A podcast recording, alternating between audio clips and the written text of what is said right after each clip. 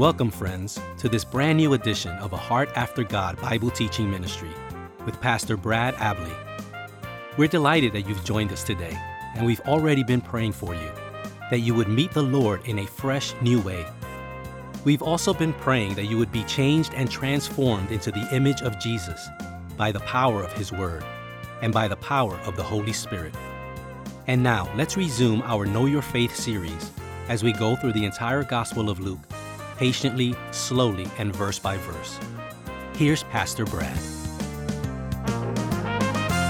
Well, praise the Lord. Welcome to this brand new broadcast, my friends. This is Pastor Brad Abley with a Heart After God Bible Teaching Ministry, a ministry that is designed to take you deeper into the Word of God. I'm so grateful to God for all of you, and uh, I pray for you often throughout the the week and many times um, throughout the week, sometimes many times in a given day as well. And I am trusting that the Lord is answering those prayers and producing great fruit for His namesake in and through your lives, presently and eternally. Well, uh, this is part 42. Part, part 42, yeah, part 42 of, I almost forgot. Last week's was 41. This week is part 42 of our series called the Know Your Faith series. The goal that I have, and I'm, I know it's the Lord's heart, is that you will know your faith, that you'll walk it out, and that you will be rich in Jesus as a result of walking out your faith and knowing your faith. It, it, it just is a tragedy that any Christian could not know his or her faith when it's right there for us 66 books of the Bible. Now, we need teachers uh, of the Word of God to help us to know our faith, and that is that is what I do. I'm just one of many teachers, no better than anybody else, but certainly grateful to be able to partner with the Holy Spirit to help you to know your faith. Well, we are in Luke chapter 6 today, Luke chapter 6, and we are in verse 39. We're going to look at verses 39. Uh, we might make it all the way to verse 49, but certainly 39 to 45. But as I did last week, I want to take us back to a few verses to set the context because this is Luke's shortened version of Jesus' teaching on the Sermon on the Mount. And it's good for us to remember what the purpose is, who Jesus is addressing uh, this teaching to primarily. But before we do that, of course, let let us go before the Lord and express our dependence upon Him to teach us. The Holy Spirit is the master teacher, and we need Him. So let's ask Him, Father, be glorified in this message. Lord Jesus, be glorified in this message. And the only way this can happen is that you, Holy Spirit, our teacher, would open our eyes, open our ears, open our hearts so that we can receive all that you have for us. Let us be changed and transformed into the image of Jesus for the glory of the Father and of the Son, for the strengthening and the upbuilding of your church and the evangelization, the salvation of the unsaved. We ask these things expecting you to do more than that, that you would do exceeding abundantly beyond all that we can ask or imagine according your power that mightily works within us according to your word in Ephesians 3 20 and 21. In Jesus' name, amen and amen. Now, our text again is Luke chapter 6, uh, verses 39 to at least verse 45. But again, the context is important. So let's go back to verse 20 of Luke 6 and remind ourselves primarily who Jesus is addressing and turning his gaze toward his disciples. That is his primary audience. There, there are others that are listening, but it's primarily to his disciples. And he began to say to them, Blessed are you who are poor, for yours is the kingdom of God. Now, again, in the Old Testament, the poor were almost always those who were humble before God. It is the idea is that we are dependent upon God. We are spiritual beggars before God because anybody that doesn't have that mindset is too proud. They're they're not going to be hungry for the word of God. They're not going to be willing they're not going to be humble enough to allow the Holy Spirit to change them. They're not they're not willing to obey God. They're not really even interested in God. It's the you know as I as I quoted last week again Isaiah 66 verse 2 but to this one will I look. That means to look upon with favor. But to this one will I look. To him who is humble and contrite of spirit and who trembles at my word. My friends, that is that is the perfect description are of, of what Jesus is referring to, and that is the poor in spirit. And it's them, it's to them and them alone, they alone that belongs the kingdom of God. And then he goes down in verse 27 and he says, But I say to you who hear, love your enemies and do good to those who hate you. And that is something that was not taught by any of the religious leaders in Israel at that time. It was radical, but Jesus lived that way and his disciples must live that way as well. Now, the other thing that Jesus is doing, he always is doing this with his disciples, is that he is teaching them and training them to lead his people, to lead the church, to fulfill the Great Commission, to disciple the nations. And to do that, they need to be obedient to him so they can produce the kind of fruit that will really glorify him and honor him. And that that really is the background for verses 39 through 45 and then ultimately even to verse 49. So now we're ready to look at verse 39. And he also spoke a parable to them. Now a parable we're going to we're going to learn many parables in Luke as we go through Luke um, in the next weeks and months. A parable is a comparison. That is, Jesus lays side by side one thing with another. Sometimes it it is a comparison uh, of similarity. Sometimes it is a contrast. Sometimes parables can be stories. We'll see some of those in Luke. But in this case, it's a comparison. So he spoke to them, verse 39, a parable a blind man cannot guide a blind man, can he? Well, that's, that's obvious. Everybody knows that. Will they not both fall into a pit? Well, why is Jesus teaching this? Well, you'll see in a moment. A pupil is not above his teacher, that is, a student is not above his teacher, but everyone, after he has been fully trained, will be like his teacher. See, he's he's training uh, his disciples to become like him. That is the the primary responsibility of every believer in Jesus is to reflect him, to represent him, to glorify him, to honor him so that people see Jesus Christ in and through us. Why, verse 41, do you look at the speck or splinter that is in your brother's eye, but do not notice the log that is in your own eye? It almost seems like he's using a bit of of um, oh, what's the word? A bit of humor here. You know, tongue in cheek.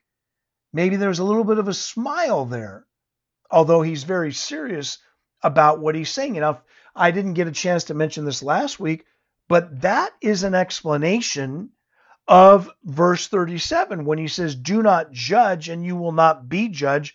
Do not condemn and you will not be condemned. it's the one who is always wanting to point out the sins of others, the errors of others, the shortcomings of others, the weaknesses of others, and doesn't even deal with his own sin or shortcoming or failures. It's easy to see that in others, but not so easy to see it in ourselves. We want to correct others, we want to rebuke others. But I've always felt that before I, and, and, you know, I have to know that the Lord is leading me to bring correction to someone else. I first want to examine my own heart to make sure there's no hypocrisy in me. And that's easy enough to do simply by asking the Holy Spirit to examine my heart. That's a prayer that we ought to be praying almost on a daily basis. So Jesus says, Why do you look? This is human nature. Why do you look at the splinter, the speck that is in your brother's eye, but you don't even notice the log that is in your own eye? It's interesting the, the Greek words that he uses here. Why do you look? The, the word look means to notice, it, it can mean to see spiritually. But then he says, but do not notice the log that is in your own eye. That's a stronger word. And it means to observe carefully, to look at with reflection. You see, it's easy to take a quick look at someone else and see their, their faults, but it takes a lot more effort to examine our own faults, and we need the Holy Spirit to do that. Verse 42 Or how can you say to your brother, Brother, let me take out the speck that is in your eye when you yourself do not see the log that is in your own eye? and then he goes on and says, You hypocrite. First take the log out of your own eye, and then you will see clearly to take out the speck that is in your brother's eye. Wow. Can you imagine how much better this world would be if we listened to the teaching of Jesus? As a matter of fact, this world is in a mess because it's it's in rebellion to God. And when we rebel against God, we refuse to listen to him, we refuse to do what he says, then he leaves us to ourselves and, and we're just full of destruction and poison. And what do we have in our world, in your society and in my society? We have all kinds of people that are running around blaming others, criticizing others, angry with others, but they don't examine their own lives. And if they'd stop and do that, there'd be a whole lot more peace in our world, wouldn't there? Wow, this is this is convicting, isn't it? It is stirring, but it's a good thing. You see, my friends, the Lord wants us to be free from sin, free from hypocrisy, free from a critical spirit, a judgmental spirit, a harsh spirit. All of those things bring us into bondage, into captivity. But obedience to Him leads to freedom and blessing. I, I started to use a phrase many, many years ago, way back in the 90s blessing always follows obedience. You can see that's a principle that runs throughout Scripture from Genesis to Revelation. Blessing always follows obedience. And the blessing comes in obeying. The blessing comes when we obey, we are free. When we obey, we're joyful. When we obey, it's it's people appreciate our presence a whole lot more. Well, he goes on and he says, verse 43 For there is no good tree which produces bad fruit, nor, on the other hand, a bad tree which produces good fruit.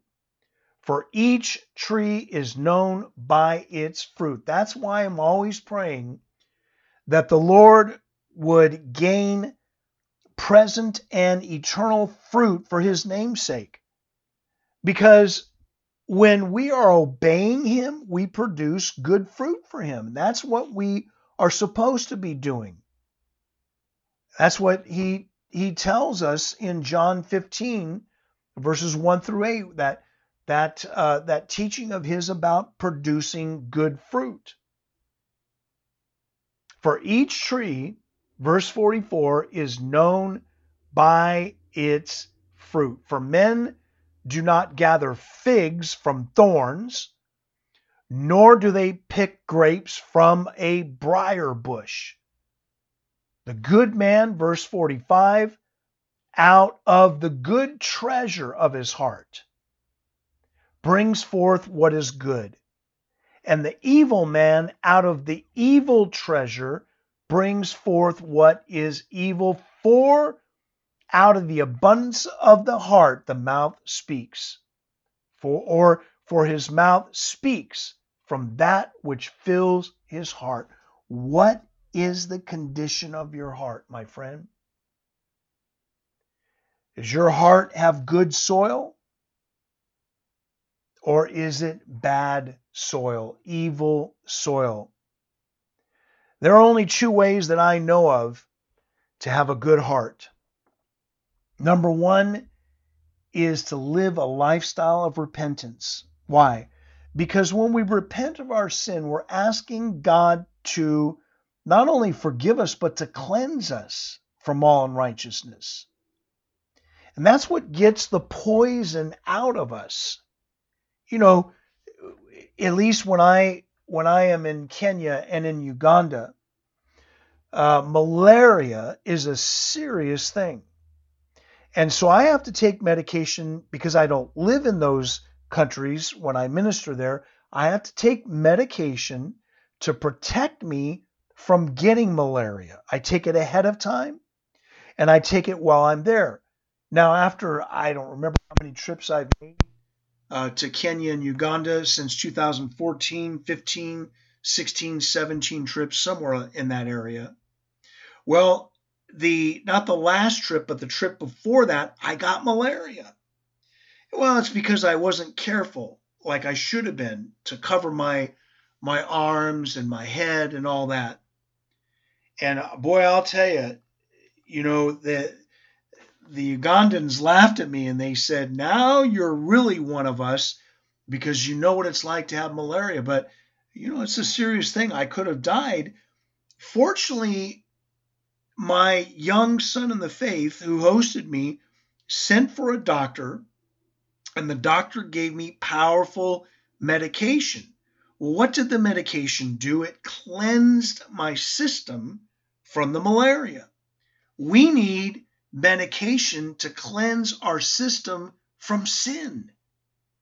And what is that medication? It is confession and repentance. And all it is is Father, please forgive me from my sin and cleanse me from my unrighteousness. And that's what he does. It's the blood of Jesus that is our spiritual medication. And we need that spiritual medication almost on a daily basis because there are not many days that go by that we're not guilty of some kind of sin. And and the medication is a gift but we have to take advantage of it. You know, medication does no good on the table. You have to put it in your mouth. And and likewise for us, our medication is the confession of our mouth. But then after that, the other thing that I know of that that will help us to have a good heart, good soil in our heart, is to get the word of God in us just like we need water, just like we need healthy food so that we can grow. You can't live long without water. You can't live long without food and nourishment. And what does Jesus say? Man shall not live by bread alone, but listen, out by every word that comes out of the mouth of God. Your words were found, and I ate them, and your words became for me a joy and the delight of my heart. For I have been called by your name, O Lord of hosts. Jeremiah 15, 16. I love Jeremiah 23, 18. Who has stood in the counsel of the Lord that he may see and hear his word? Who has given heed to his word and listened? These, this is what we need, my friends, to, to have good treasure in our hearts. A bank has good treasure, but we need good treasure in our lives as well. And I've just shared with you how to have that good treasure. You know, I think we need to stop and pray for for every believer in Jesus that is listening to this broadcast. I want to I want to have a time of prayer with you right now be, before I go on and finish Luke chapter 6. So let me lead you in a time of confession and repentance of sin. Would you join me? Holy Father, we come before you now humbly in the name of Jesus through our Lord and Savior. And we ask that you would cleanse us from unrighteousness, that you would forgive us of our sin. Now, my friend, if you, whatever sin the Holy Spirit is bringing before you, repent of that sin. Do it right now and say it out loud. Lord, I repent of, and then name whatever it is. Maybe it's bitterness. Maybe whatever it is. I'm giving you just a, a moment to do that. And now let's say, Father, thank you that if I confess my sin, you are faithful and just to forgive me of my sin and to cleanse me from all unrighteousness. Amen and amen. Now, let me give you a powerful promise from Isaiah 43, verse 25, which says this I even I have wiped out your transgressions for my name's sake, and I will not remember your sins. Isn't that powerful? You should memorize that. And then in uh, Psalm 103, uh, verse 8, 8 is it, I think? Um, Psalm, I'm turning there right now. Psalm 103, mm, uh, verse 12. Let me read, let me go back to verse, let me go back to verse 8. There's so much, it's verse 12 I want to focus on, but but verse 8, I just have to start there. The Lord, Yahweh, is compassionate and gracious, slow to anger, and abounding in loving kindness. He will not always strive with us. The New Living Translation says constantly accuse or remain angry. Nor will he keep his anger forever. He has not, verse 10, he has not dealt with us according to our sins, nor rewarded us according to our iniquities. He could if he wanted to. But then look at this, verse 11. For as high as the heavens are above the earth, so great is his loving kindness toward those who fear him or revere him, respect him, honor him. As far as the east is from the west, so far has he removed our transgressions from us. And you know, I often hear that you can measure north and south, but you can't measure east and west. So once the Lord forgives us, that's it. He never brings it up again. He doesn't condemn us. That's why Paul says in Romans 8, verse 1 there is therefore now no condemnation for those who are in Christ Jesus because Jesus' blood cleanses us from all sin. Isn't that amazing? Well, I, think what I'm going to do next week is um, next week I'll finish up Luke. I don't want to rush through uh, verses 46 through uh, 49. I think what I want to do is is just take some time to pray with and for you uh, right now. And so, Father, I pray we come together and we pray now uh, for each other, and we ask that you would open the heavens and bring your presence. First and foremost, I pray that you would visit the people listening to this broadcast, that you would minister to them, that you would speak to them, that you would encourage them. Just fill the homes of those who are listening to this broadcast. Draw the people close to you, Holy Father. And then we ask for your kingdom to come and your will to be done on earth as it is in heaven. Would you bring answers to the prayers of your people? Would you answer their cries for deliverance from demonic oppression and possession? Be free of demonic control over your lives in the name of Jesus. And Lord Jesus, you are healing bodies all over the world, even as we speak. We ask that you would bring your healing power to the lives of many people. Open blind eyes, open deaf ears, bring healing for those that have malaria, for those that have the coronavirus, be healed in the name of Jesus. Lord, I'm asking that you would release your healing power in the lives of many people in various different ways. Release, Holy Spirit, the gifts of healing. Release the gift of faith. Let those who are paralyzed walk. Let those who suffer from migraine headaches be freed of their afflictions. And Lord, I'm asking that you would provide, that you would do financial miracles that would glorify you and that would not be wasted, but that you would meet every financial need according to your riches and glory by Christ Jesus.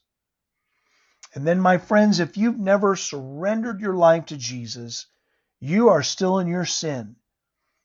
And the only way to get free from your sin is to ask Him. By grace are you saved through faith, and that not of yourself. It is the gift of God, not as a result of works, lest any man should boast. Repent of your sin.